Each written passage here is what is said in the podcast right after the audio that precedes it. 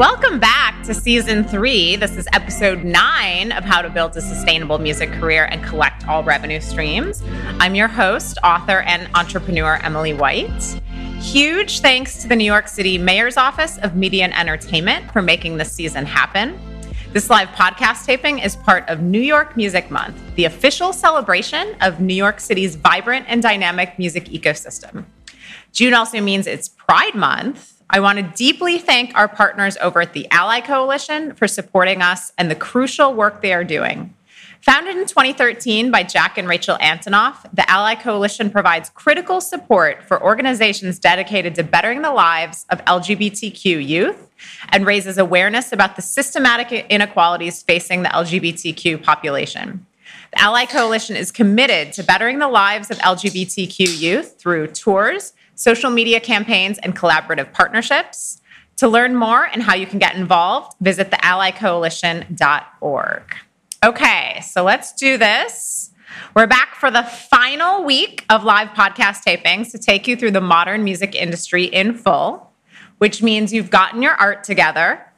You set up your text list via community.com and overall marketing channels before you began recording, so that's all in place. Plus, you've launched your pre-order or your Patreon to mantra, I should say, and or your Patreon to monetize your music before it's even out. We've covered everything you need to know legally around your music, in particular, ensuring everyone in the studio signs a work for hire agreement. And you have a clear process to discuss and confirm songwriting splits. You've also recorded your music, which is very exciting, and registered your songwriting with a performing rights organization as well as Songtrust or your publishing administrator. Last week, we dug in on the proper ways to distribute your music to receive the maximum amount of income while exploring where music distribution is headed via Web3. We also learned from Janae Brown, who's known as the Beyonce of marketing, on how to market with or without a budget. And we discussed a lot with legendary concert promoter Peter Shapiro. So now that you're getting out there and playing live and your release is out and everything, let's talk all things merch. So today we're discussing merch reconnaissance. And before I bring out our esteemed guest, I just want to share some general merch best practices. So, first, we talked a little bit about this in episode two when we were putting your pre order together. You really want to keep cost of goods sold in mind, right? So, we talked about something like handwritten lyrics. It, you know, you could charge like $50 for, and that really just costs your time and, and a piece of paper. Um, you know, you don't always just have to go press up hoodies or like super expensive items because that's what you think you're supposed to do. You can also keep stickers slash badges, buttons in mind. Um, as I mentioned in episode two, I'm big on posters. Um, when I was managing and, and, tour managing and doing merch and all that, um, posters can cost like 10 cents to press up. Maybe they've gone up to 15 cents or something. Um, you know, you can charge like $10 for that. You can autograph the posters, charge 25. You can personally autograph them, you know, personalize it for the fan, charge like 50.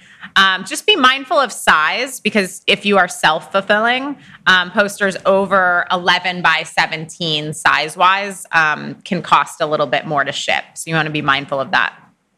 If you are doing your own merch, um, also be mindful of quality, right? Like think about you know merch shirts you have or even like free shirts you have. I have like a lot of really random free shirts from startups and if if they're nice quality i've had them like 10 years. I wear them to work out. You know i wear them on planes and stuff um, as opposed to those shirts that like fade and and fall apart and if you know if you are purchasing any sort of organic cotton or using recycled materials make sure you say that. You know, make sure you have a sign that says that at the merch table. Make sure it says that on your online store because if that's important to you, it's likely important to your audience as well. Also, be mindful of the amount of colors you have on a shirt. I know a lot of merch companies are super bummed when an artist comes to them, you know, with a 10 color design or whatever, and then you know the merch company has to give the artist the sticker shock of the price. So um, personally i think kind of sleek and simple looks a little bit better anyway. Um, but you really only want to use a few different colors um, there was an artist I was interviewing on I Voted podcast, uh, Harry and the Hoot Nannies, who was telling me that they just buy their shirts at Goodwill. Um, so they get a lot of cool vintage shirts. Their fans really like it. Um, so that's something that I thought that was really creative that I wanted to pass along. If you are self fulfilling through your Bandzoogle website or your Squarespace website, if you're in the United States, stamps.com is really helpful, really easy, makes you know postage and shipping super seamless.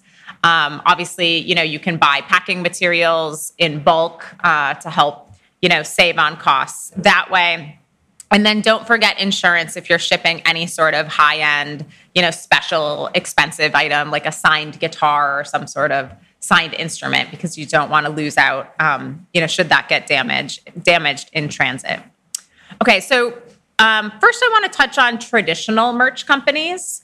Um, so when you outgrow self-fulfilling your merch, and I would say with a lot of this stuff, like when you literally can't do it, when it's become too much, which is different from not wanting to do it.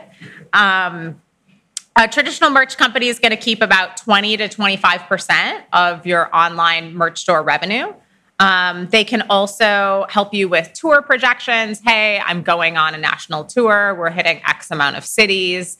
Um, you know, they'll be mindful to work with you on what's called like your per head at each show. Um, so, you know, if you're making a few dollars, it, um, that's it's the average of um, how much each fan at the show is spending, right? So if you're making a few dollars per head, that's really good. Um, there's some artists that make 10 $15 a head per show. Um, and then the merch company can help work with you on those projections. Um, if you are, um, you know, if you do have a merch person and you do have a tour manager, I really like the app at Venue because um, that is going to help you keep an eye on your stock on the road.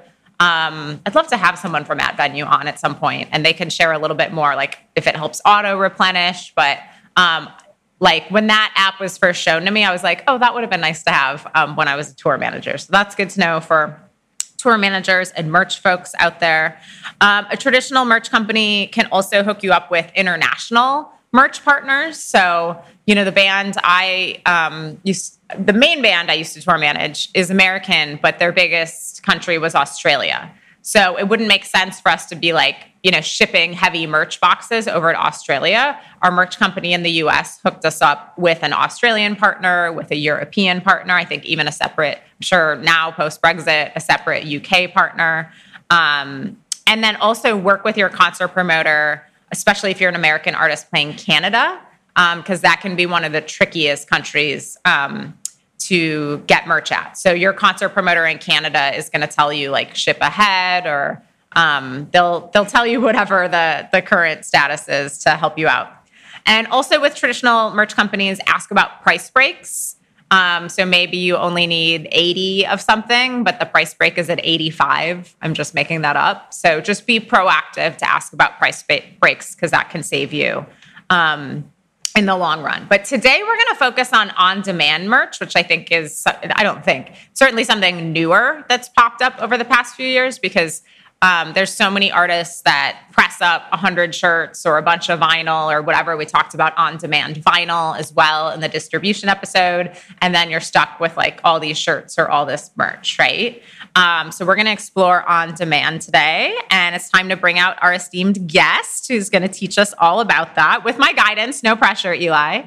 Um, so, Eli Valentine, Valentin, excuse me is the co founder of Fourthwall, a platform that helps creators launch their own e commerce shops and memberships. A longtime creator economy expert, Eli joined Will Bauman and Walker Williams in 2019 to start the company. Before launching Fourthwall, Eli worked on strategy for multiple Fortune 500 companies. Let's welcome Eli. Come on up. Yeah. Thank you, everyone. Awesome. Okay, here we go. Where are you from? Uh, that's a loaded question. I'm from a, little bit of uh, many places, but I'm originally from Puerto Rico, and I lived all over the U.S. Uh, a little bit in D.C., Boston, uh, New York City for six months, and then now L.A. So Great, very exciting. Awesome. And when did you move to the U.S.? I moved to the U.S. back in uh, 2012, uh, just right out of college. I went to college in Puerto Rico, mm-hmm. and uh, just needed a change. I, I wanted a challenge. Change sort of the the people that I was uh, um, interacting with, and I wanted like a multiple cultural um, uh, ambient or uh, experience, and so I ended up in DC. Very uh, cool. Which is like everyone is from everywhere but DC there. Yeah. totally. Very often in New York too, though. I'm glad you lived here for six months. Um, we, I don't want to jinx it, but we, every guest this season has had ties or lives in New York. So Oh, I love the city. I, Yeah. I originally I thought about moving here, uh, which was funny. I was going to pay like five hundred dollars to live in a in a sofa because that's what my budget could uh, Sure. uh, uh, support back then. And then I, ha- I was lucky enough that my brother offered in DC for free. Perfect. And um, that just steered the, the the direction where I was headed. I love it. So, can you tell us about the Fortune 500, 500 companies you previously worked worked at, and what you learned crafting strategy over those years? Uh, so uh, I work for a consulting firm, and, and as part of a consulting firm, you're sort of like a soldier, and you're thrown in as a as an expert, and uh, you're really not an expert. You're just an expert Googler. You just have to learn really quick and ask the right questions. Uh, so I did a little bit of uh, healthcare and life sciences type of companies. I did uh, power and utilities, and then I've done retail as well. Like I did uh, help Brooks Brothers uh, with one engagement. They wanted to figure out their suits and their manufacturing there. And so turns out I was I was a big fan of the brand, and, Yeah. and that was a lot of fun to to work on. So uh, you learn uh, a lot. You learn to research well. You learn to and craft the right questions because you have limited time with everyone that you're with Yeah. and just sort of explore and dig more. And then once you see the bigger picture with everyone that is you've talked to, then you come up with like, could this be the reason or could this be the hypotheses, and then prove that wrong. Yeah. Um, so that's that's the fun part. It's just a big science experiment. Right. But it starts with Googling. So Yeah. that's a good reminder. I mean, because you've worked a lot of fancy places. So Yeah. no one free. knows everything No. except Google. Yes. It's just a matter of pe- putting the pieces together and going past the first and second page of Google. Yes. Yeah. Exactly. How did you become a creator economy expert? I thought that was so interesting in your bio. So um, that was uh, I. I'm an internet kid. Um, I grew up well, like sort of YouTube is my like safe space. Sure. Um, every time I sit down and you see with my phone, I'm most likely on YouTube. Wow. Uh, every time I sit down for dinner, some people put the TV or a movie. I go to YouTube. Um, and then uh, my business partners came up to me with the idea of what became Fourthwall, and immediately fell in love with with it. I, I was I remember this. I uh, the next day after I heard the idea, I went back to work and I was like, I can't do this anymore. Yeah. Like I I, I need to do that. Um, and it just sort of like like some friends that were in the space um, and then you learn by by doing it. The first year when we uh, started Fourthwall we were um, hidden behind you know we didn't do a lot of promo. It was building time. Yeah. and so we had maybe under 10 creators that we work with and it was very tailored. It was very manual. Everything was like uh, no technology behind it. It was all us trying to figure it out. And then from there you sort of learn what are the pain points of that a, that a creator right including musicians podcasters youtubers streamers go through? It's very similar uh, right? The difference is a podcaster might not go on tour. Same with a youtuber versus a musician would. Um, and so we we just grinded and and had ran into a lot of uh, trouble and like uh, trial and error. So a lot of things where we did wrong, uh, and a lot of things that we did right from the get go. But learning and and asking why and and why do we need to do it this way versus the old way or the new way. Oh my gosh, I have so many questions within that. How did you meet or know, like, how did you know your co founders when they approached you? Uh, so uh, it's funny because we were just at a wedding of one of them, and uh, we were talking about it because they all went to college together um, at Brown, and I did not. I wasn't as smart, um, and so uh, it was when I moved to the states. I just happened to have a friend that had a house party that same day after I moved. Um, and I went, and one guy was from DC. He invited me over, and we became friends. And sort of like Will was one of his friends, and just we started like we got to meet each other, travel the world. Um, the the reason Will says he brought up uh, Fourthwall, of the idea, and brought me in So Walker is a fantastic salesman, amazing product and UX guy. Will is is our leader and and sort of engineering mastermind. And then they knew they needed someone with operation, like to help with operations and build everything. Um, everything else, I should say. And uh, I'm a small investor in a waffle company Nice. Uh, which is very odd. And and uh, he saw how dedicated I was, even though I'm probably the smallest investor, and how I would go out of my way, like when they were in Costco, to go and check how the the shelf was doing. I would talk to the manager, even though I wasn't asked for it. I was just like, "How many units have we sold today?" Yeah. Um, and report back. And he was sort of like, he knew I like operation. And they knew that they needed someone that would just be passionate and just go all out. Um, and thankfully, um, they thought I was the right person and they invited me to join along. I love that. So you made the jump. You, you didn't mention this, but you were at um, KPMG before Correct. Fourthwall, which Correct. is a huge accounting firm for those that don't know. Um, so yeah, that I mean, how long was it between like the time that they approached you and you- when you were like, "Bye, accounting firm"? Um, so we went through like a little bit of of, of a, a process, not not too long, but when you're selecting your co-founders, it's a little bit of like like a relationship, or not Yeah. shouldn't say a little bit. It is a relationship. Um, Will and I knew each other very well. Um, knew what our personalities were, how we de- dealt with adversity because we Yeah. travel so much together. Um, and so he knew a little bit better on how I would fit. Uh, Walker, on the other hand, I had not met him before, so it was sort of like, is this guy for real? Um, can he handle like what we need? Is he like uh, excited about? Will he roll up his sleeves and figure things out? And uh, it just so happens I'm ADHD, and you know how that goes when one gets obsessed with something. Um, you just go ten thousand feet, uh, like f- feet deep, and uh, that's what happened. Like when Will told me the idea, like the next day, like I mentioned, I was like couldn't focus at work. I spent it all like researching what are what's the space like, what what tools do creators have, um, what are the barriers, and then I came up with like, hey, this is what we can do, this is what we can do, um, and I think that sort of uh, spoke to how we would work together uh, as founders, and and so they they say yes, um, so it's it's been fun since then. Amazing. I love that. And also, we should clarify you said UX before. So that's user experience. That's like how you feel. Maybe you could define that. Yeah, so um, UX is how, what you see, um, sort of how um, what it looks like.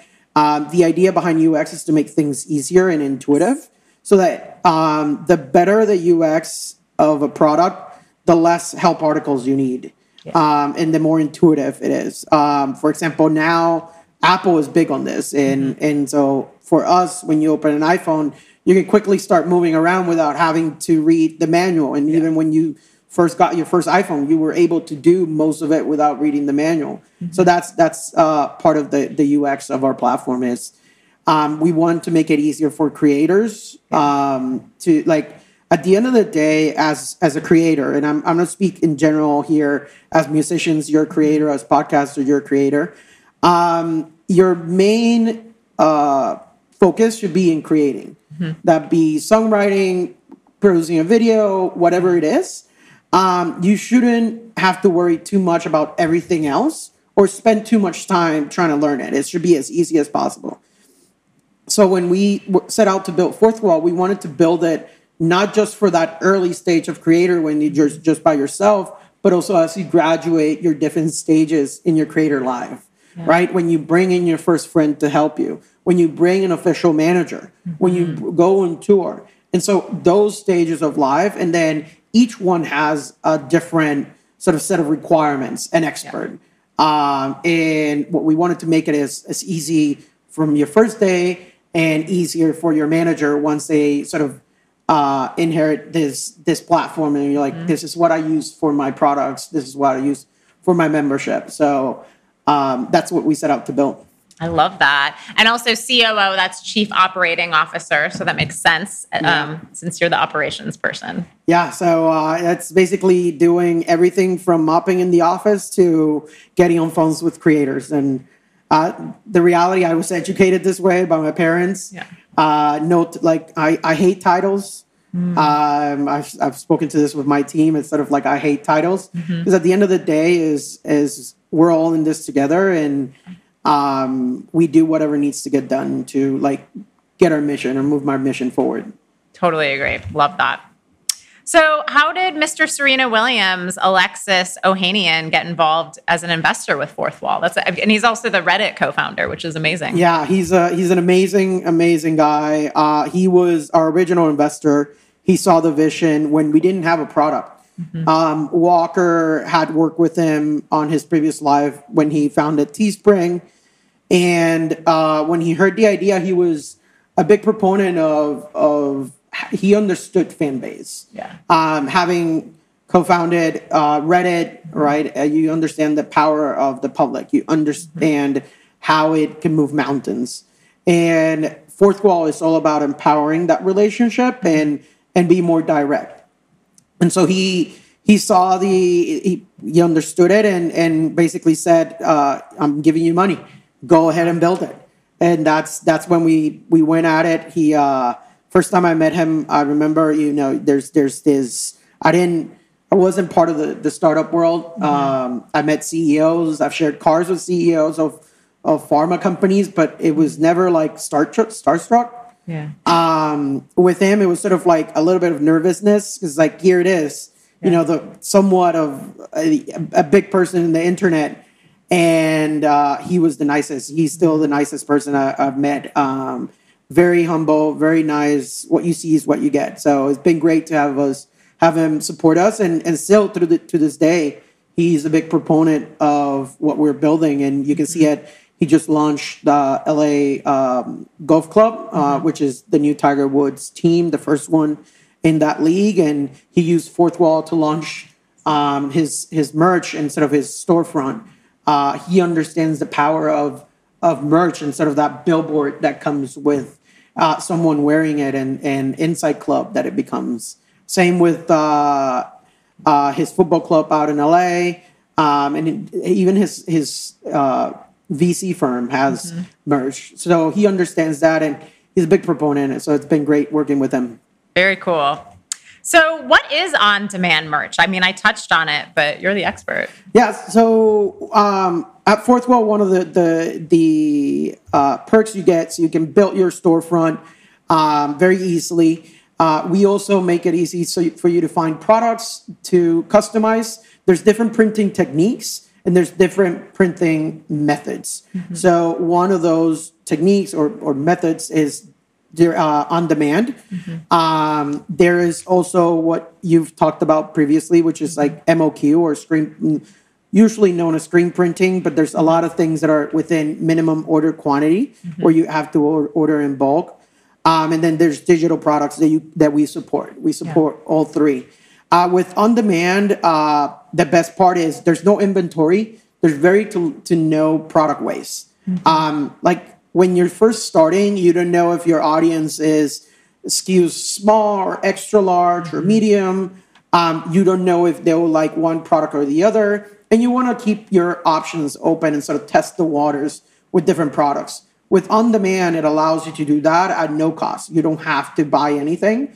It just gets produced as it gets sold. Yeah. Um, within the on demand, you have the the workhorse that everyone knows, which is DTG, which is direct to garment printing. Um, that think of it like a normal printer at your house. It prints on the shirt, um, and then it gets dried and, and goes through that process. You have all over printing. You have sublimation. Uh, there is embroidery on demand, and then the latest technology that came about is is this called DTFX, which is direct to film uh, printing, uh, which we're a huge proponent of it because it marries the two good things of both on demand and screen printing. Screen printing gives you very vivid colors.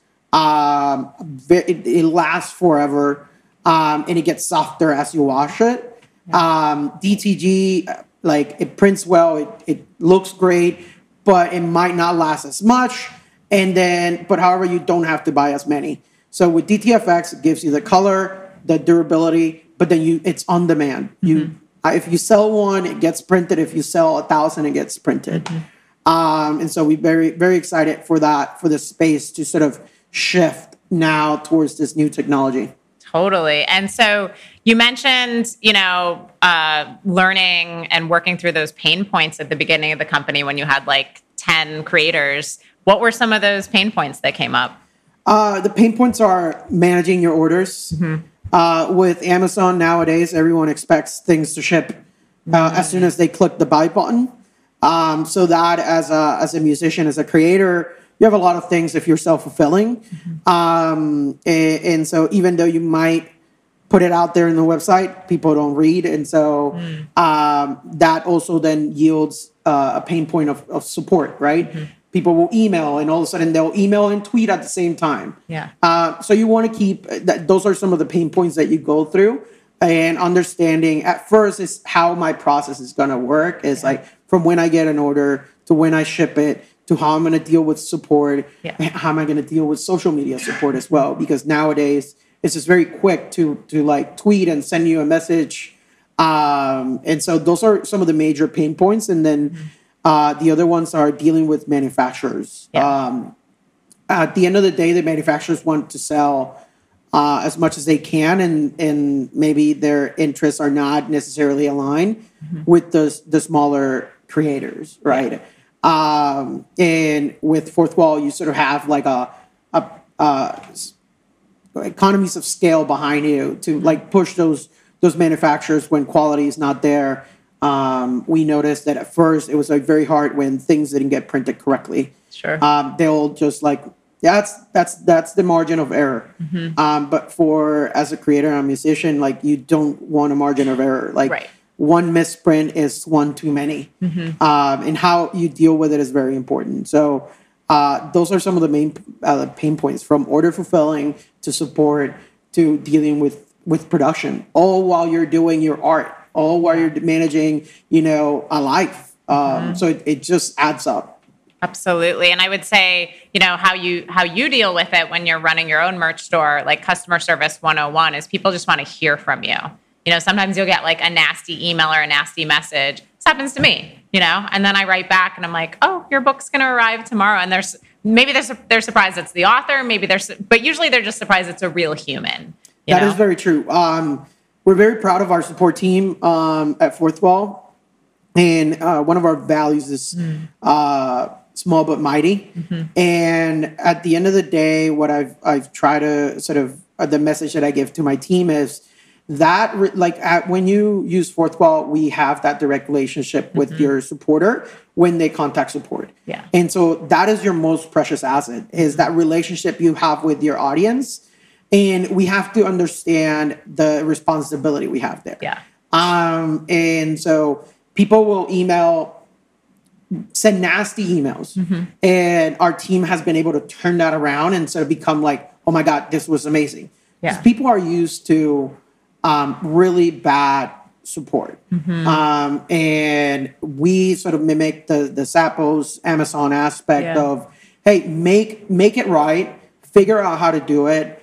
Um, within certain boundaries, but also be compassionate and just yeah. a normal human being that answers mm-hmm. within a reasonable time yeah. is it, it just adds a lot to the experience and it just minimizes that sort of behavior where like people are like right now if you go to Twitter and search Fourthwall, the one of our biggest perks is that is like mm-hmm. people vouch. It's like the support is amazing. Cool. Um, and that's very important when you're doing your own support to make sure you're personable, empathetic, um, and just just be treat them like you would like to be treated, even though sometimes your energy might not be there. I remember in the early days I used to do support myself um, and there were times where you're like, oh my God, like why they keep asking the same question or why why are they coming at me with such a like anger? Yeah. Um, and just being nice and, and, and about it and empathetic, like flip the script. Yeah. I love that. This episode is brought to you by Visit Williamsburg. In Williamsburg, Virginia, there's never too much of a good thing. Whether you're a foodie, a golfer, a history buff, a shopaholic, an outdoor enthusiast, or a thrill seeker, you'll find what you came for here and more. So ask yourself, what is it you want? Discover Williamsburg and plan your trip at visitwilliamsburg.com. And so you started with like 10 creators. Roughly, how many are you up to now at Fourthwall? I think we uh, just passed, I believe, is like over 25,000 Amazing. active creators, um, which is really cool. Mm-hmm. Um, I remember when we first opened our doors to our platform, I didn't want to do it. Um, I didn't think we were ready. I was so afraid. Yeah. Uh, thankfully, uh, our uh, Will, our leader, he was like, "No, we're ready. Like we won't, we will never be ready. Basically, like you wanted to be." And it's been great. Is is growing this this uh, this platform in the community. It's like Yeah. um, there's a lot of cool things we that have happened because of that. It's sort of like the the community and seeing creators um, help each other is is very rewarding. I uh, that has been one of my my favorite parts. What's an example of that? So we have a Discord uh, where you can go once you join Fourthwall, you can always join, and then you get access to certain channels. They hype each other out. Cool. They'll give each other pointers, Yeah. and then the support one, which is where we want people to email us. But if they're in Discord, we also have a support team working that, which is me and another uh, team member. Um, sometimes when I get to the question, someone else answered it. Yeah. And there's like a handful of creators that they're de facto support. Um, They know the platform very well, and they just love answering questions and trying to figure out new tricks and ways of using the platform. And uh, it's fascinating uh, to see uh, how everyone helps each other because like community is is what we all strive for and why the internet is so successful. Yeah. um, is that sense of community. That's right. And for those that don't know, what's Discord?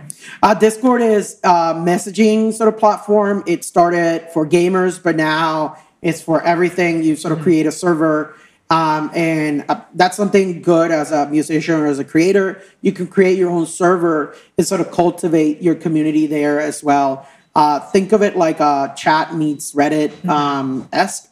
Uh, it's it's actually I I'm getting more and more into using it uh, since I'm I'm running the support channel within Discord, and it's fascinating and very interesting how some people use Discord to sort of build community. What aren't you doing? I mean, that's what people don't always understand about the C suite. Yeah, no, and and it's just uh, and and this is part of everyone in the company, not just uh, us, uh, the founders. Is everyone in the company like does a little bit of everything? Yeah. you have your main lane, but at the end of the day, wherever helps is needed, you shift there.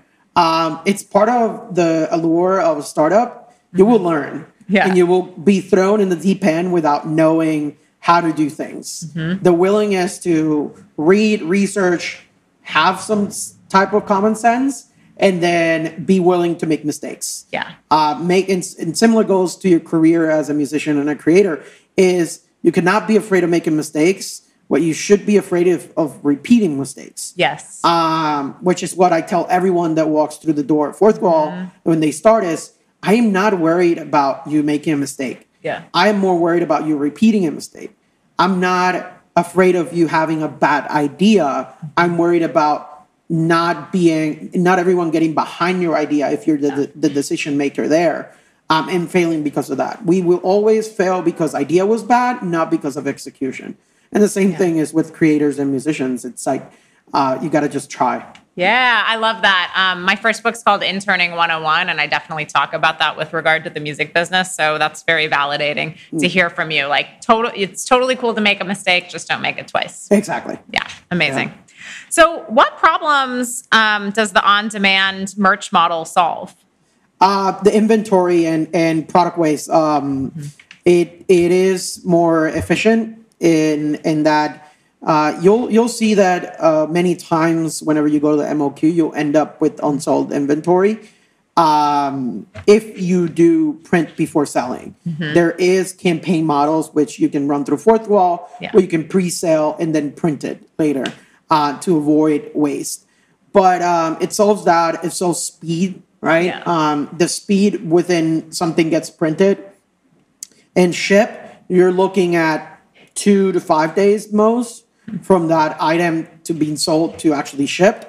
Uh, right now, during like non-peak season, which peak season is the, during the holidays, you'll see sometimes things ship out the same day. Yeah. Um, so that is it increases the experience and the, the satisfaction for for that supporter. and it makes gets them excited. Um, there's nothing like even with Amazon when you buy, it's just something exciting about receiving uh, something in the mail, and when it's from your favorite fa- like band or musician, it's even more so.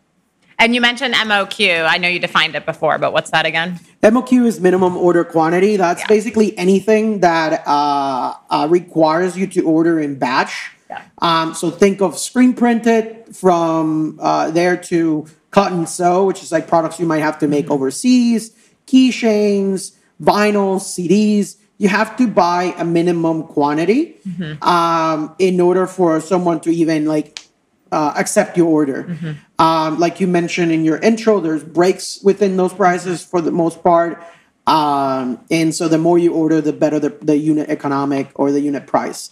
Uh, so more money, you make more money as, as you uh, print more. Uh, so that's why, uh, to, to reiterate your point, knowing where the price breaks are is very important. Um, whenever an MOQ request comes through a Fourthwall, there's a team that handles it because that part is still semi-automated, um, and they'll give you a quote, uh, and they'll give you a quote with different sort of like, hey, here's our minimum is 150. Yeah. Here's what if you sell 3,000, like look at the price difference, Yeah. right? But it also it's like you know you might want to buy 200, um, and then understanding what does that entail in terms of sizing. Um, Like in a T-shirt, most likely it doesn't matter the color of the T-shirt or the size of the T-shirt. It all counts as part of that 150. But if you change one of the colors Yeah. within the art, then that will require another minimum, for Right. example. Um, same with like if you're printing the same art in a t-shirt and a hoodie, you could buy 75 t-shirts, 75 hoodie, as long as everything is the same, meaning size, colors, and placement. Yeah. Uh, and so there's there's great ways to get around the minimums um, to get you the, the the right pricing that you're looking for and the right margins that you're looking for as a as a musician or as a creator. That's really interesting. So you do both on demand and MOQ. Correct. Okay, great. So if I'm an artist, I can do my on demand if I'm just getting going or for my web sales. But if I'm going on tour, I can order yeah, stuff. we've Yeah. had uh, uh, we have a few uh, musicians uh, in the in the platform who have used us for tours. Mm-hmm. Uh, we've done both where they prefer to order on demand and they'll ship it ahead. So they'll they'll put the orders and send it to the venue Yeah. um, ahead of time, and then they'll take whatever's left with them to the next show. And then we've had a few where they've done um, just MOQ or, or uh, screen printed and order in bulk, uh, and then they figure out how to ship it to the different locations. Right. Uh, like you mentioned, it's it's easier when you're touring uh, via van through the U.S. Um, harder when you go overseas because you do have to ship things out there, and shipping right now, post pandemic, has come down, but it's extremely expensive. Um, and so there, there's there's a lot to think about when going through that process. How was the pandemic for you guys? Because you started in 2019. Um, it was great and it was chaotic um, at the same time. Uh, luckily, we were already semi-remote before it started, so culturally, it, we didn't get impacted as much. Yeah. Um, the the creator space uh, grew significantly. Like the adoption of the creator, what is now called the creator economy, it, it was leaps. It was like you know exponential um, on how people didn't needed something to do, needed something to watch. Netflix couldn't put out shows as quick as possible. Yeah. And so, where am I going to find my entertainment? Uh, same with musicians, right? Like you couldn't see your your favorite band. Yeah. So they all did live streaming. They'll they tried different things to keep in touch with their fan base. Um, and so that was great. But we were also dealing with the logistical nightmare Yeah. that it was happening during that time, right? From blanks, they were like, oh my, I have PTSD from trying to print something and all of a sudden the blanks went completely out of stock in the whole US. And you were competing at that time, we were really small, and you're competing against people that were buying uh, the blanks that you use to print t-shirts, hoodies, like at crazy numbers. So we couldn't uh, like safely capture inventory, and I lost a lot of sleep and a lot of years trying to figure uh, the the how to do that and how to get the product out. Because even though it was the pandemic and we had warnings throughout checkout, just like everyone else, um, we still wanted to get things out quickly. And what are blanks? Blanks are, are just sort of like the, the raw product that you use for printing. Think of it, the basic ones are t shirts, hoodies, hats. Um, they're blank, uh, that's why they're called blanks, um, that you can print on. Rarely you can buy them without any type of decoration. Uh, you have many, many brands that you can use. Uh, one of the workhorse of the industry is the Bella Canvas, um, which is affordable and great quality. Um, and so those those are usually imported. Um, you have Mexico, South America, Bangladesh, and some in China, uh, where they have to get imported. And during the pandemic, you couldn't get anything through a port. Um, it was it was just very difficult. So those blank suppliers out here in the states uh, just were running out of blanks fairly quickly.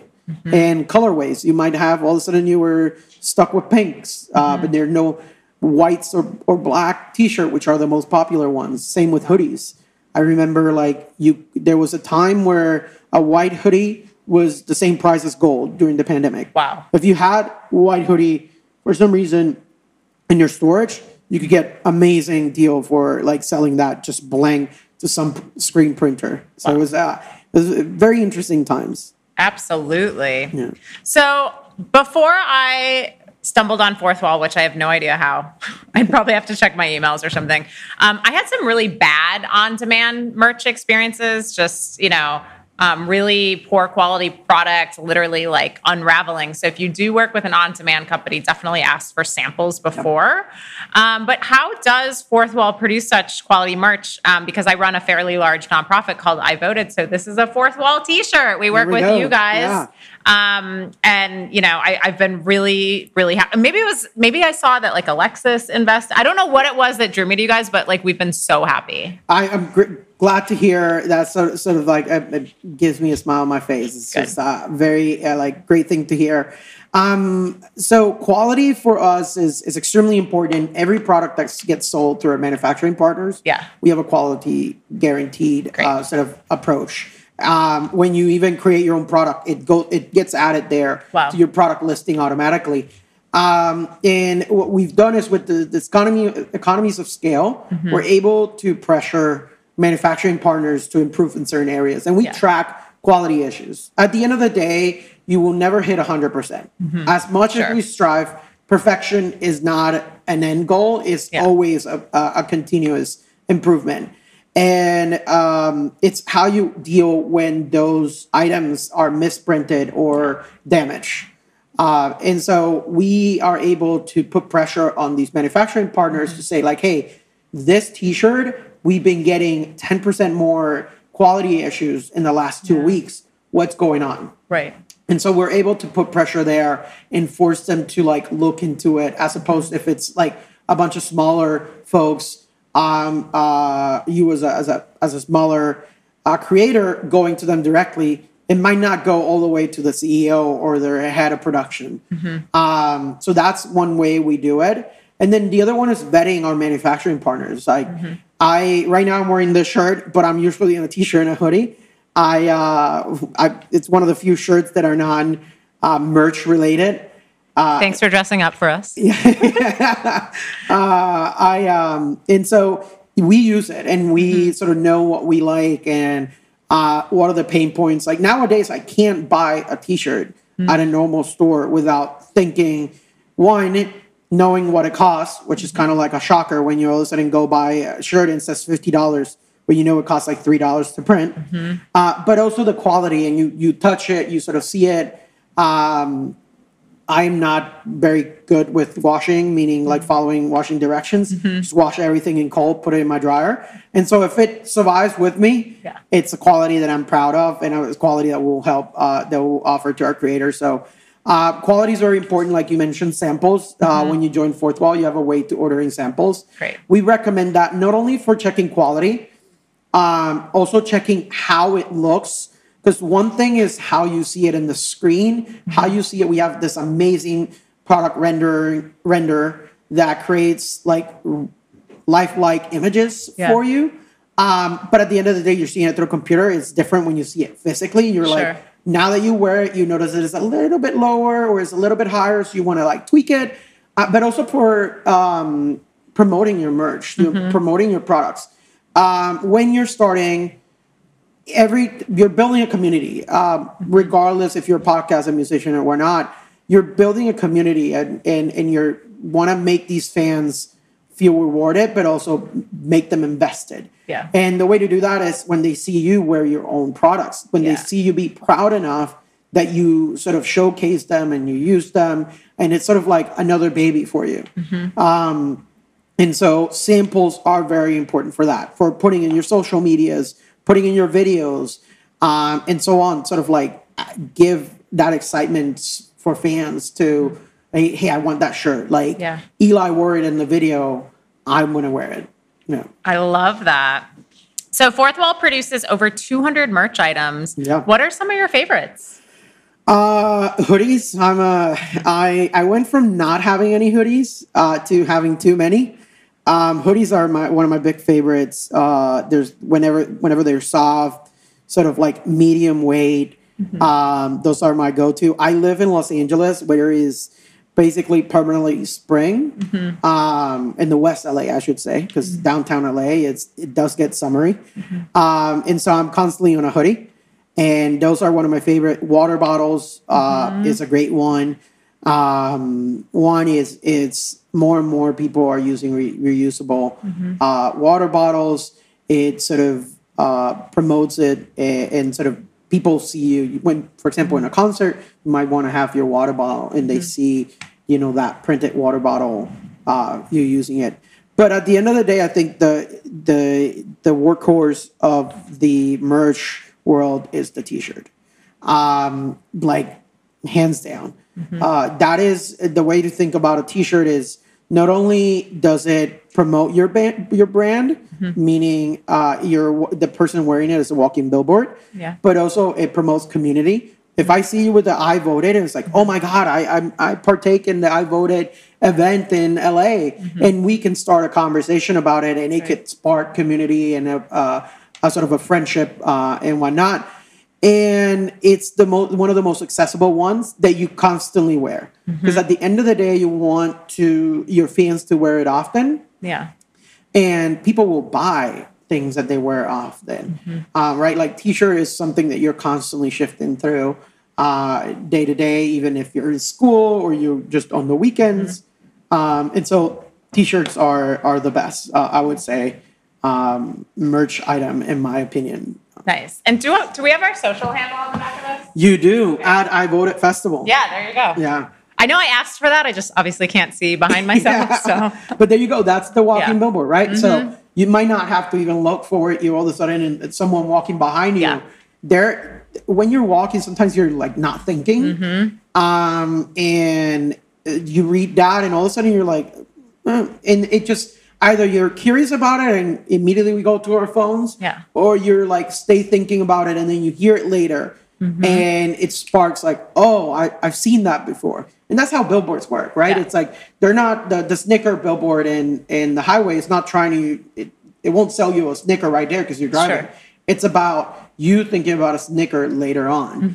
um, and, and same with t-shirt and merch. It's sort of like it's building that community and, and helping promote your your band or, or brand. that's great. Do you guys ship internationally? We do ship internationally, and the the great thing with on demand is, um, it, depending on the manufacturing partner, you will have facilities that print in the EU in Australia. Um, what that does is it speeds up the shipping process, it lowers the shipping costs, um, and it makes your fans a lot happier because they get like shipping to Australia from the US. It'll take forever. Um, and so the quicker they get it, the better. Um, the cheaper they get it, the better. Um, shipping is always a, a sticker shock to um, international buyers. And it also reduces customs, uh, right? Because you're shipping within the country. Uh, so no, for those when they ship within the country, um, they don't have to pay customs and duties, which they have to like all of a sudden most international buyers are used to it because a lot of things come from the states or China. Um, but it- with this, it's like, like a nice surprise. Yeah, exactly. So what I, I just I mean, I'm hesitating because it's like customs is such a pain. And I've just heard so many, you know, nightmare stories from individual artists too. Yeah. Yeah. It is it is a pain point. It's and it requires like it's such a on like chaotic, I would say is the way to describe it. You can send the same item to two different people in the same country. One will get customs and the other one doesn't. Wow. There's no rhyme or reason. Um, it's very archaic. It's not as uh, uh, as advanced in technology as as you would expect. Yep. Especially something that it's like a huge revenue generating for countries and in uh, in different nations. Uh, and so that's one of the problems. At the end of the day, you're at the mercy of the customs agent. Uh, do they want to inspect that? Do they want to categorize it differently? Do they are they having a bad day? Yeah. And so it, it just it, it's so so variable that you want to deal with it as, as little as possible. and so that's customs is all taken care of with Fourthwall. Yeah, so customs in in the sense that uh, for those that ship from those countries, you don't have to worry about. For MOQ and items that only ship from the U.S., um, that is sort of a warning that it, it goes to the supporter that okay, there could be because like we can't say like uh, that it will be depends on the on the agent. There might be additional customs and taxes as it arrives. Um, one thing we do, and and you'll we give whenever something ships, you get an order shipped email. They can track it there. And whenever they have questions, if something stays in customs for too long, we will investigate for your supporter um, and find out. And if it's like we've known by now when something is either lost, Yeah. because a lot of things get lost in customs. Um, and when something is lost, it's sort of like, hey, sorry, that is lost. We'll either replace it or refund it if if we don't have it available anymore. Um, and so we deal with that sort of nightmare that comes with uh, shipping internationally. Wow, that's great. So what are creative items and strategies you've seen Fourthwall artists and creators implement? Um, if depends on the on the audience. At the end of the day, no one knows your audience better than you, um, and that's very important to be in tune with what they like. Um, that's why the on demand could be a great place to test different Yeah. products. Um, one thing I would say, and, and, and sort of a, a aside there, is whenever you launch your store or your your um, or you're selling at a venue, is try to avoid decision paralysis. Um, we we have to advise a lot of creators of like, hey, there's a sweet spot between three to like eight, nine products. Yeah. Anything more than that, it will create a decision paralysis. Um, where like it's sort of like FOMO. Yeah. Um, where oh, I want this T-shirt, but I also want that one, but I don't have enough money for both. It's like which one's the coolest one? Yeah. And then you now you're like asking other people. It's like which one you think I like. And then when the purchase doesn't happen immediately, Yeah. most likely you lose you lost Right. that that uh, purchase. So first thing when you're testing, test one or two products at a time. Once you find out the ones that your audience love, always test different products, but just have one or two. Again, one or two that are like tests. Yeah. Let me see how mugs do this time. And maybe mugs is your thing. There's every audience has one item that is their best selling. Um, we've seen plushies be a huge uh, seller in What's the a creative plushie? space. I don't know what a plushie. Is. Plushie is like a think of it like a teddy bear or a Okay. Oh, collectible. yeah. Um, and small. Um, they're huge in the creator space. Mm-hmm. Um, people put them in their background in their rooms, um, and they're like adorable. They're like Yeah. a, a great way to sort of like showcase it, decorate your your room. Um, and there's some audience that that's like huge Mm-hmm. revenue generating. Um, there's others that we've seen like notebooks, like a random, like randomly, like notebooks is like a big one. Yeah. Um, and then also play to your skills. We have uh, a musician called Harry Mack, amazing improv rapper. Cool. Um, check his video out; they're they're just impressive how quick he can think. One of his best selling products is he'll do a freestyle rap, custom to you. Uh, so you can every, ev like I think it's every other Friday they'll put it out for sale. They'll put like a limited amount. Um, then you send him the words that you want him to rap. meaning you can throw, you know, power, uh, Brooklyn, New York, and then he'll rap a couple minutes using those words. Uh, so that's like a big, big seller. Um, one because it's what he does, right? He he became a musician by like sort of freestyling, freestyling through the streets of Venice. Um, and that's something that his audience is like, that's so cool. I want my own. So it's like a cameo esque. Um, and so that was been very successful. And I, I, I find that one amazing. Yeah. Um, another one that we've seen including musicians do is autograph pictures. Um, there's a, a band and I'm, I'm drawing a blank on, uh, and they do, they actually utilize our 3PL, which is our fulfillment center. They take pictures, they print them, they sign it, send it over to us, and then they sell those. And their fans love them because they're usually themed. So uh, towards the holiday, it will be like a holiday photo shoot, um, and that's something that sells well. Um, use digital products to test as well. Um, so you could sell images, you could sell uh, backgrounds, you could sell um, your own music digitally through Fourthwall, and and sort of get more access to fan. At the Yeah. one thing, uh, and I, I'm a little bit over the place, but one thing that's very important uh, as you're building your audience, as you're like starting as a musician, or even in like towards the end, you want to have direct access to your fans. Um, when you post on YouTube, you do not have direct access to your fan as much as you like to. Uh, right? If YouTube goes away, how are you going to communicate with them? This is something that in the creator space, more and more people are understanding, uh, especially with the OnlyFans, like sort of fiasco, where they all of a sudden they were not going to allow the same content that they've been Yeah. allowing for so long. All of a sudden, people are freaking out. It's like, crap, I have to diversify. So yes, you do want to diversify. Uh, just like when you post your music, you don't post it always on um, Spotify. You might do Apple. You might do um, all the other platforms similar, you want to have that direct relationship, and that is via text or email. So at Fourthwall, one of the most important things is we don't own your data. You own it. Your supporters' data is yours. Um, we, we don't have contracts. You can leave at any time. And when you leave, and we've had a few people leave either because they decided to stop being a, a, a creator or anyway, uh, slew of reasons. We always tell them like, hey, don't forget to that before you delete your shop. Don't forget to download your data um, because that's very important and that's how you will communicate with your fan base whenever you decide to come back um, and also whenever you do something new we have one of our creators uh, phil defranco he is huge with his email and text line. Um, and he knows how to market correctly.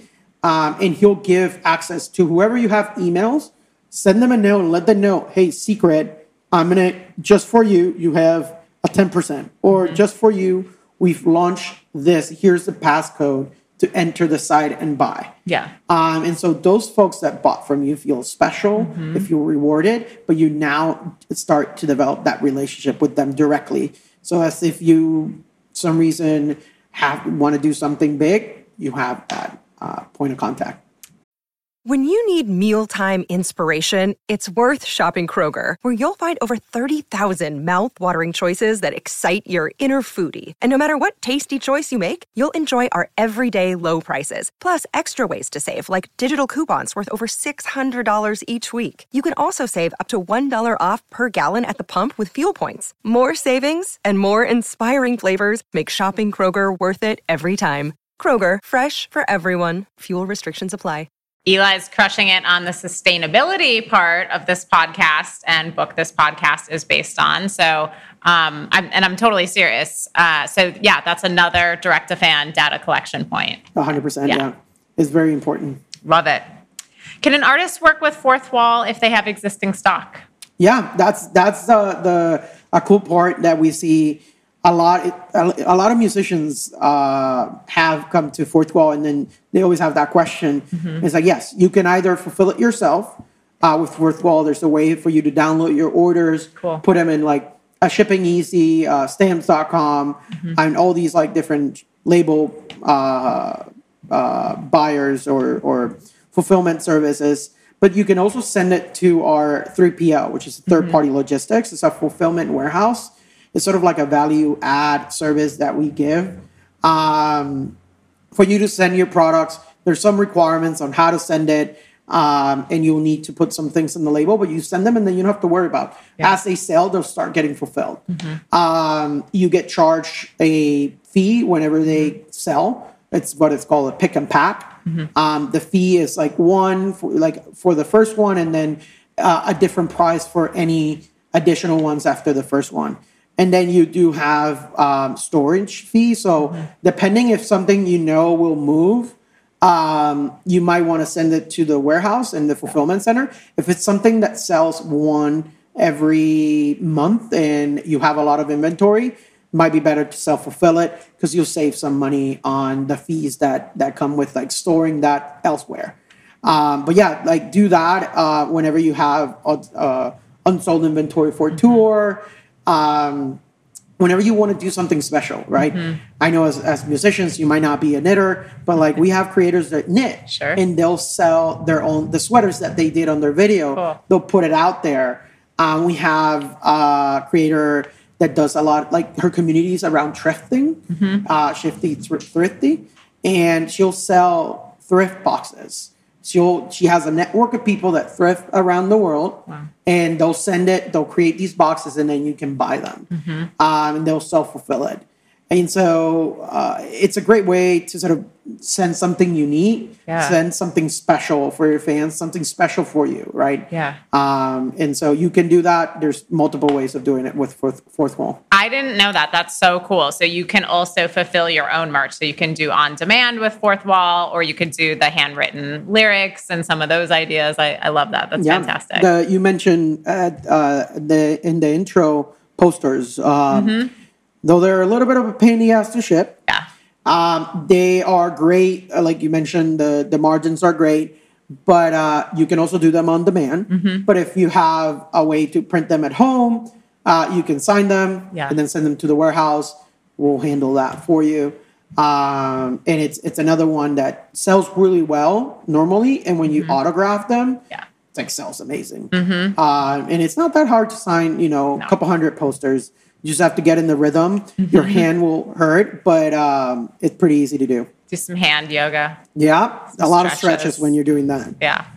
Well, last question from me before I open it up to any audience Q and A. What are ways artists and creators can promote their Fourthwall, fourth wall store? Um, so there's there's a few way we recommend. One is is make sure you're showing your audience how much this means to you. Yeah. Uh, so meaning take them through the process, hear them out. If you are there's a lot of musicians who use uh, Twitch Mm-hmm. or live streaming, I should say, to connect with their fan base. Hear what they're saying, talk to them, Yeah. walk them through the process throw out ideas. If you have a Discord, um, throw out ideas, throw out polls. Um, if you have a Fourthwall membership, which I'm gonna uh, uh, instead of Patreon, use Fourthwall membership. um, ask there, do a poll there. It's like, hey, we're thinking about doing merch. What would be the items that you would like? Here are four. Yeah. Um, and see what what your fan base does. Uh, and so that's that's very important, bringing them through the process. Uh, the second is reward your your early fans, your most loyal fans. There's a uh, I don't know if you've heard of the the theory of a thousand through Yeah. fans. Um, that's very important. All you need is a, a thousand through fans, and what that means is not just fan that will buy once. It's, it's a fan that buys anything and everything that you put out there. It's a fan that will talk to anyone that would give them an ear about you and your music um, and your art. It's a fan that's like will travel to different places to see you. Uh, with a thousand true fans, it's sort of like it's exponential, right? That thousand people know ten thousand people, and those ten thousand people then hear you. Maybe one percent becomes a true fan, and then they keep it just keeps going and going. Uh, so make sure to re- reward them. Um, that could be one of the cool features that we built into Fourthwall is what we call a thank you video. Uh, so when you uh, supporter buys from your Fourthwall shop, uh, they have an option during checkout to leave a message and leave an extra donation. An extra donation is very common in the creator space. Um, a lot of people leave, even if it's just an extra dollar or two. Yeah. That all goes to you as a musician or as a creator. Um, but they also have a, an option on top of that to leave a message for you. Cool. Um, and you within your app, your Fourthwall app, mm-hmm. you get a notification. Eli just purchased. Mm-hmm. When you click there, you'll see what I bought, what message I left, and you can record sort of like a, a selfie video with a teleprompter of the message I left, my name, if it's my first, second, third purchase, if I'm a, I'm a, a subscriber of your membership, um, all these things so that you can do a 10 second uh, unique unique video for them. Mm-hmm. And what that yields is uh, a, amazing loyalty. Yeah. Rewards them because for 10 seconds, you knew their name, you said yeah. their name, you knew who they were. Um, and so that makes them super excited. They'll share those on social media. And in the there's a watermark on the top right hand corner that directs them to your shop. Cool. So now I know, oh, that's cool. I want that. How do I get it? Oh, wait, I go there. And it creates this perfect circle of I I like that. I'm a fan of it. I want to buy. I got this message. I'll share it with my with my friends and family, and most mm-hmm. likely people that are within your friends and family don't like that music, that creator, and don't want to buy it as well. So uh, make sure to reward your fans, and then promote it promote it uh, promote it in your socials not just have it on the link on bio mm-hmm. but make sure that people are aware that it is there um, from the first time you drop if you do a drop which is like a time limited like hey only two weeks available and then it's sold out no more mm-hmm. available or if you do what is called an evergreen which is like mm-hmm. always available um, make sure to remind them mm-hmm. um, wear it promote it in your videos um, everywhere you go basically is uh, promote your site. Yeah. And and what I mean site is not just your Fourthwall. Uh, you, you can make it sort of your your one stop shop, um, and that's very important as well. Um, yeah, exactly. Sales, specials, promotions. Um, you know, if it's your birthday, you can run a sale. Fourth of July is coming up in the United States. Obviously, holidays, Black Friday. Um, uh, my company manages an artist named Julia Nunes, and this may have been during the pandemic, but also it doesn't really matter. Um, her merch company came to us and said, "We have like a hundred custom Julia ukuleles. Can we run a sale or something?" And they were probably a hundred dollar items, so we did like a twenty five percent off sale and sold out of them immediately. So she made like you know an extra seven eight grand in a week, and then Julia's like, "Let's do this for all the items. Tell me yeah. the one that's selling the least, and I'll like cut it up and do cool things on Instagram." So if you're like you said, if the store is just sitting link on link in bio or um, sitting on on as a part of your website, like nobody knows about it. Yeah, and then one thing I would say is that you mentioned your birthday discount. That's mm-hmm. that's a great one. Um, giving discounts when no one else is doing. Yeah. Uh, meaning eh, Fourth of July one is you're going to get a thousand emails right. with the promotion, um, and you could do it. Uh, there's nothing wrong, and it'll still yield sales. Mm-hmm. But if a random day of September, yeah. when it's your birthday, um, you're sending this message, it's sort of like it yields way more because mm-hmm. there's nothing else uh, competing against you. Um, and so that's that's a very uh, good way of mm-hmm. of getting people to come visit your store. Mm-hmm. And also, actually, I thought of a few other questions. Um, like on the other end of the scale, you don't have to share the company or artist, but like you also can handle a lot of web traffic. Do you want to share yeah. any, any info on that? Yeah, so I can't share the specific artist, but there was one music record label um, who was trying to sell. They sell um, their fans or their their musicians have to go through the platform mm-hmm. that they run. And and this was early on in our in our uh, history. Um, they hit us up because their their artists just dropped a single that became the song of the year basically. Uh, that year. And it, they just no one could buy it. I went to the to the experience and they put me on a queue mm-hmm. um, similar to like when ticketmaster now is doing. And then after waiting an hour I finally got access to the site. As soon as I clicked something, it crashed. Mm-hmm. So I had to go back to the queue. Right. And it's a very poor experience. At the end of the day, e commerce, you want to make as frictionless as possible. There's certain things you can do when it's fan base. Yeah. For example, Nike will never put a leave a message or a donation because right. that's an extra step before something like creators, musicians, podcasters, and whatnot. Your your your fan base wants more contact with you, mm-hmm. so that that that yields better results. Yeah. Um, and so they, they hit us up and it's like, hey, how much traffic can you handle? Um, and so we said, as much as you send us, we just, you know, ignorance is bliss when you're starting. Yeah. Um, we had gone through what is called a denial, DD. Uh, basically, when when someone tries to like bring down your platform a few months before, I forgot the acronym is like denial of service or something like that, and we had made our platform way stronger, and so they we and within a couple hours we had spun a shop for them. Back then it was very manual, Yeah. um, and so we all have it was all hands on deck, and they started sending their traffic our way. We were able to manage that traffic amazingly. Like it didn't go down. It was really cool to see people tweeting because this was a, like a crazy tweet storm when it was going bad, um, including from the artists. And then when it started in our platform, it was night and day. And everyone's like, oh my God, it's working. It's so fast. And what provoked is people started going, clicking and buying at the as fast as possible because they were afraid of the thing that was happening to happen again. So uh, it, that was a cool experience and it yielded having even more uh, huge, huge uh, artists, some of which I was a, a huge fan before, um, use Fourthwall.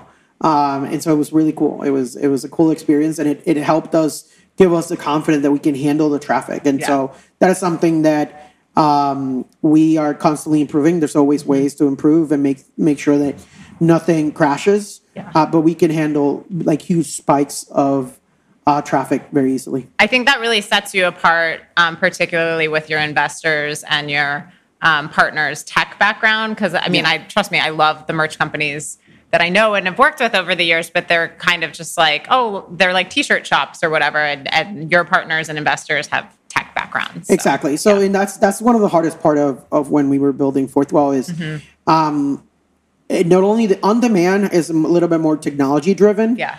Um, the rest of the space is not, and so that is something that it was very difficult to do. To sort of like, hey, we're building this. This is our our sort of our end goal. Yeah. Do you want to come join us? And would you be able to put all this technology and change your processes? So, because like we don't want to talk to you. Like right now, the merch aspect is very back and forth, and it will take Yeah. months. We want to make it streamlined, where the creator has an idea, it says if it can print or print or not, and it can go to printing without having to talk to humans, uh, because otherwise it becomes months of a process as opposed to a couple of days. Mm-hmm. Uh, like right now, if you do a drop, which is when you sell pre-sale, mm-hmm. ones that we recommend drops to or campaigns to last between one and two weeks. Once that drop ends, your fan base is waiting for that product. Mm-hmm.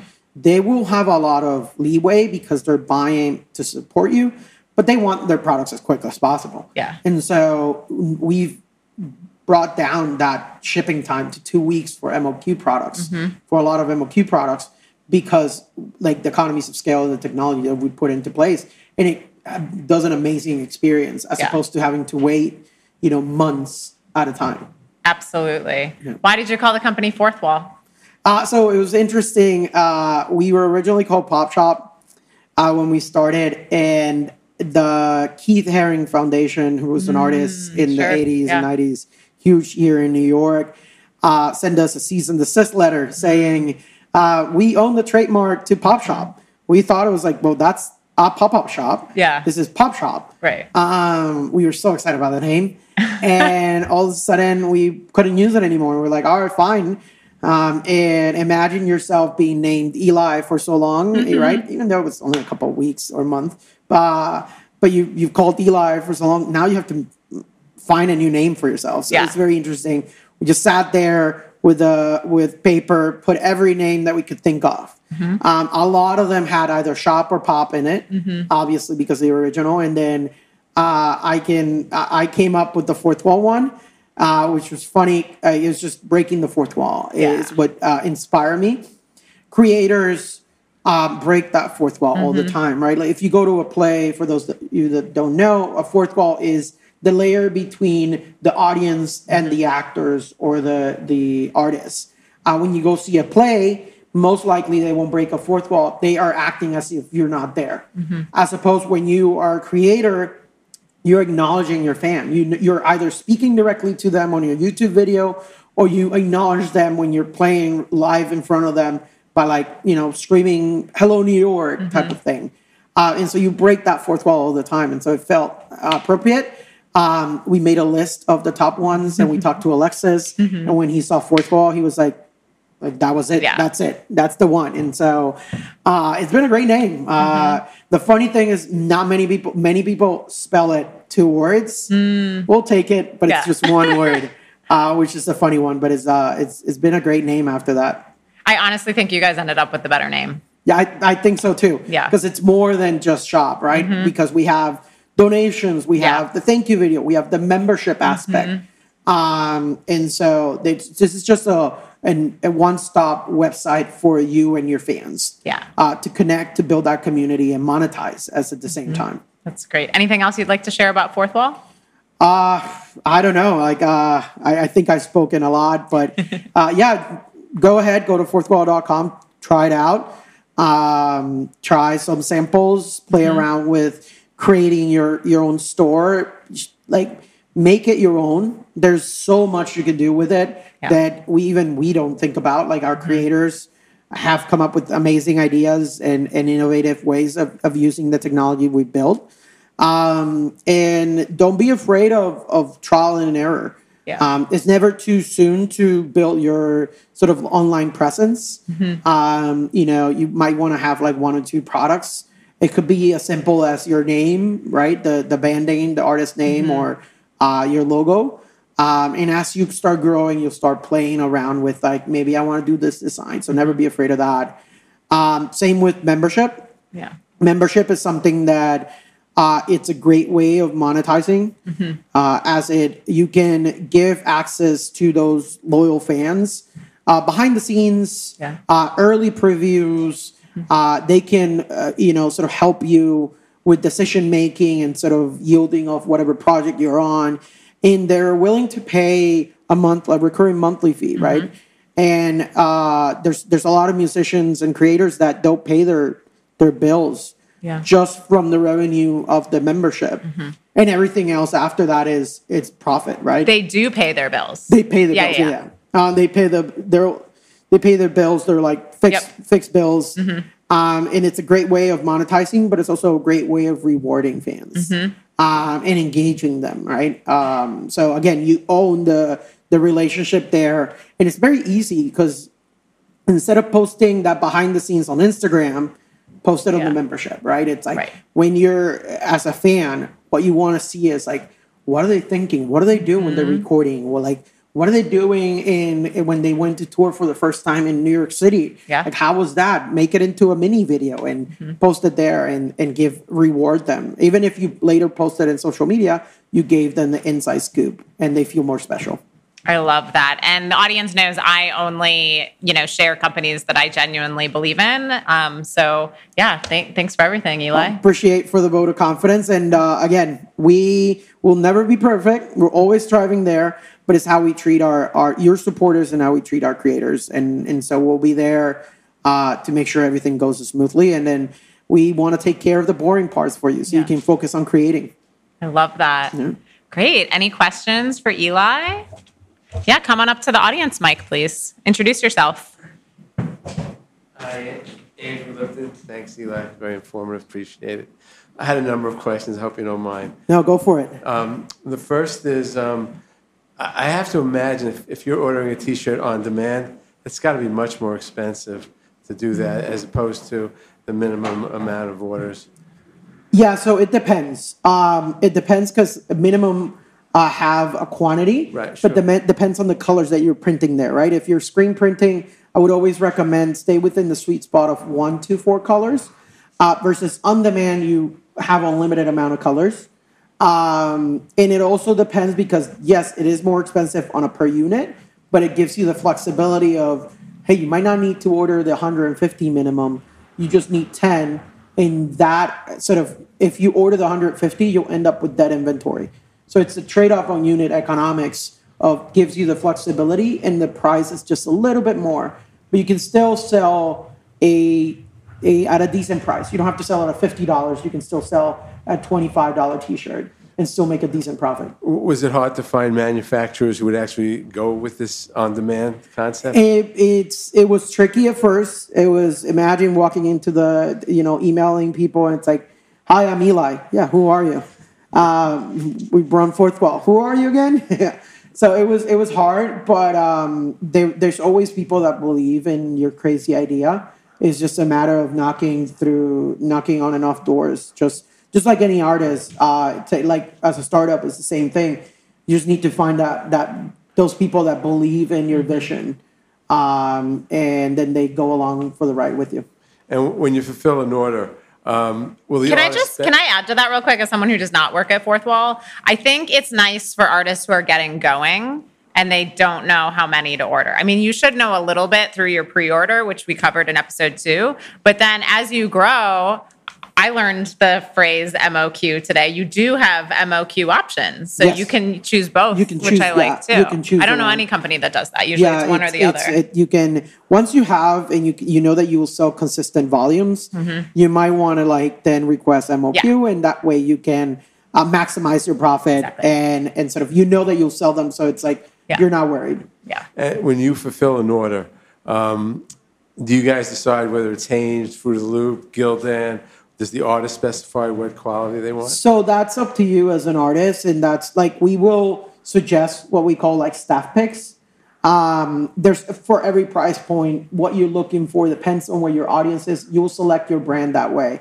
Um, we have filters in our product catalog to help you decide there. Like for example, if your if your audience skews like you, I think you mentioned in the intro, someone that skew in Australia, like the audience was heavily in Australia. You want to find a product that also ships from Australia, um, so that it minimizes the shipping cost, minimizes the wait time. Uh, and then you sort of go through the, we describe them um, as best as we can on what to expect on each shirt. I also recommend like researching the different brands. We're very transparent.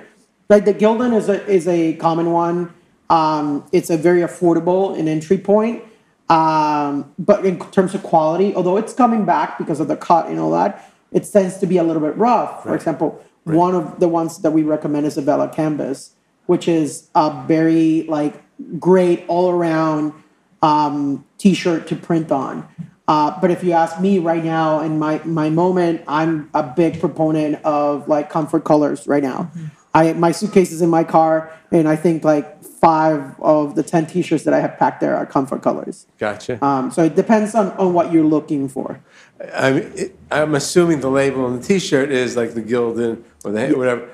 Can you actually get your brand put on the label? Yes, you can, depending on the on the t-shirt. Some t-shirts allow it. Some t-shirts you can't. Okay. Um, depends on the manufacturer as well. Uh, but yeah, you can do what we call printed neck label (PNLs). Um, it also like always research the brand that is allows it.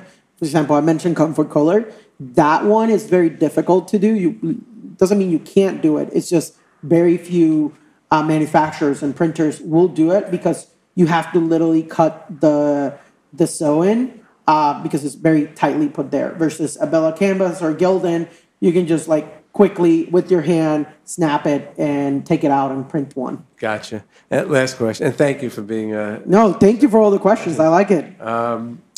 in terms of return policy, do you guys set that policy? Does the artist set it? And do you handle the returns? So the return policy, um, we set it. You as an artist have control of it, but the process depends on you. Return is very difficult, and it's it's something that, um, especially in the on-demand space, um, the items are made just for you. Uh, and so what we do is we have a quality, anything quality related, there's a, we will replace it or refund it. But returns, because the item is printed uniquely for you, it's a one-time thing, we do not accept general returns. Gotcha. And we, what's surprising about that is we haven't had an issue with it. Um, we had like supporters usually understand. It's like, oh yeah, and it's it's as long as you're transparent with your audience, and it says it there in every product listing. Always, it's automatic. You don't have to worry about it. Um, and it says it there, like general returns are not accepted. We're like, however, if there's anything wrong with your order, it didn't deliver, we will replace it or refund it. And that's that's the the important part. Gotcha. Thanks very much, Eli. No problem. Thank you. Awesome. Yeah, get up there. Hey, Eli, thank you so much. Very informative. I don't know if this is working. Um, anyways, okay, so a few questions. The first one is um, can you do like specialty items? Like, I have a really specific idea of like a type of keychain, how it looks, whatever. Yeah, so so we do um, we do what we call bespoke, um, and so those are items like, for example, I mentioned the plushie.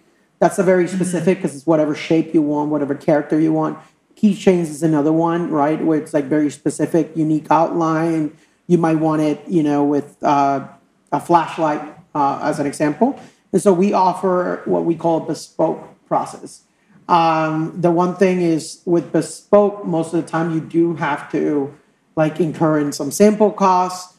Um, we will work with manufacturers we worked before or find a good one, uh, and then try to get it done. It's it's a process.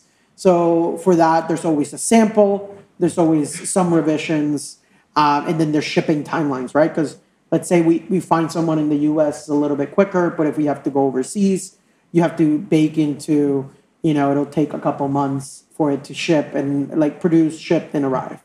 Okay. So yeah, so you can do uh, very unique stuff, and if not, we will direct you to the manufacturers. Like, so Cool. And then uh, my second question is, like, there's so many different types of like T-shirts and hats. Is there a way, like, before I like, if I'm gonna purchase like a hundred, like, I could go and like feel the different types, the samples? yeah, so so um, there's a few ways. One is is go to your favorite creator band, see what T-shirt they're wearing, and try to research that. A lot of the times they'll leave this, the the tag. Um, you can also try to find by the number. Uh, but also, when you join Fourthwall, you can create samples for yourself. You get sample credits by doing different things like launching it, um, joining our Discord, uh, participating in different challenges that we do. Uh, but definitely order a sample. Um, talk to our, you can email our support. Uh, We even have a help article that tells you like what to expect and what are the t-shirts that we recommend as an example. Uh, but our support team will be happy also to guide you. Um, and then it depends on what you're looking at. Read, research. It's a little bit of that when you're looking for a specific shirt. Okay. Thank Yeah. you. Thank you. Um, well, Eli, thank you so much for your time before you fly off to Europe. We really appreciate it. Yeah, thanks for having me. It's been great, uh, and thanks for everyone to, for the questions. Uh, I really enjoy this. Awesome. Well, let's give it up for Eli, everyone. Yeah. All right, thank you. Thank you. So that's a wrap for this episode. Join us tomorrow at 4 p.m. Eastern in real life here at Tower Labs in Brooklyn or via live stream on our YouTube as we discuss your revenue stream checklist. Always a, a popular episode. Uh, so we're going to make sure, you know, we're going to cover all the revenue streams that are owed to you if you write, record, slash release, um, slash play live or also play live.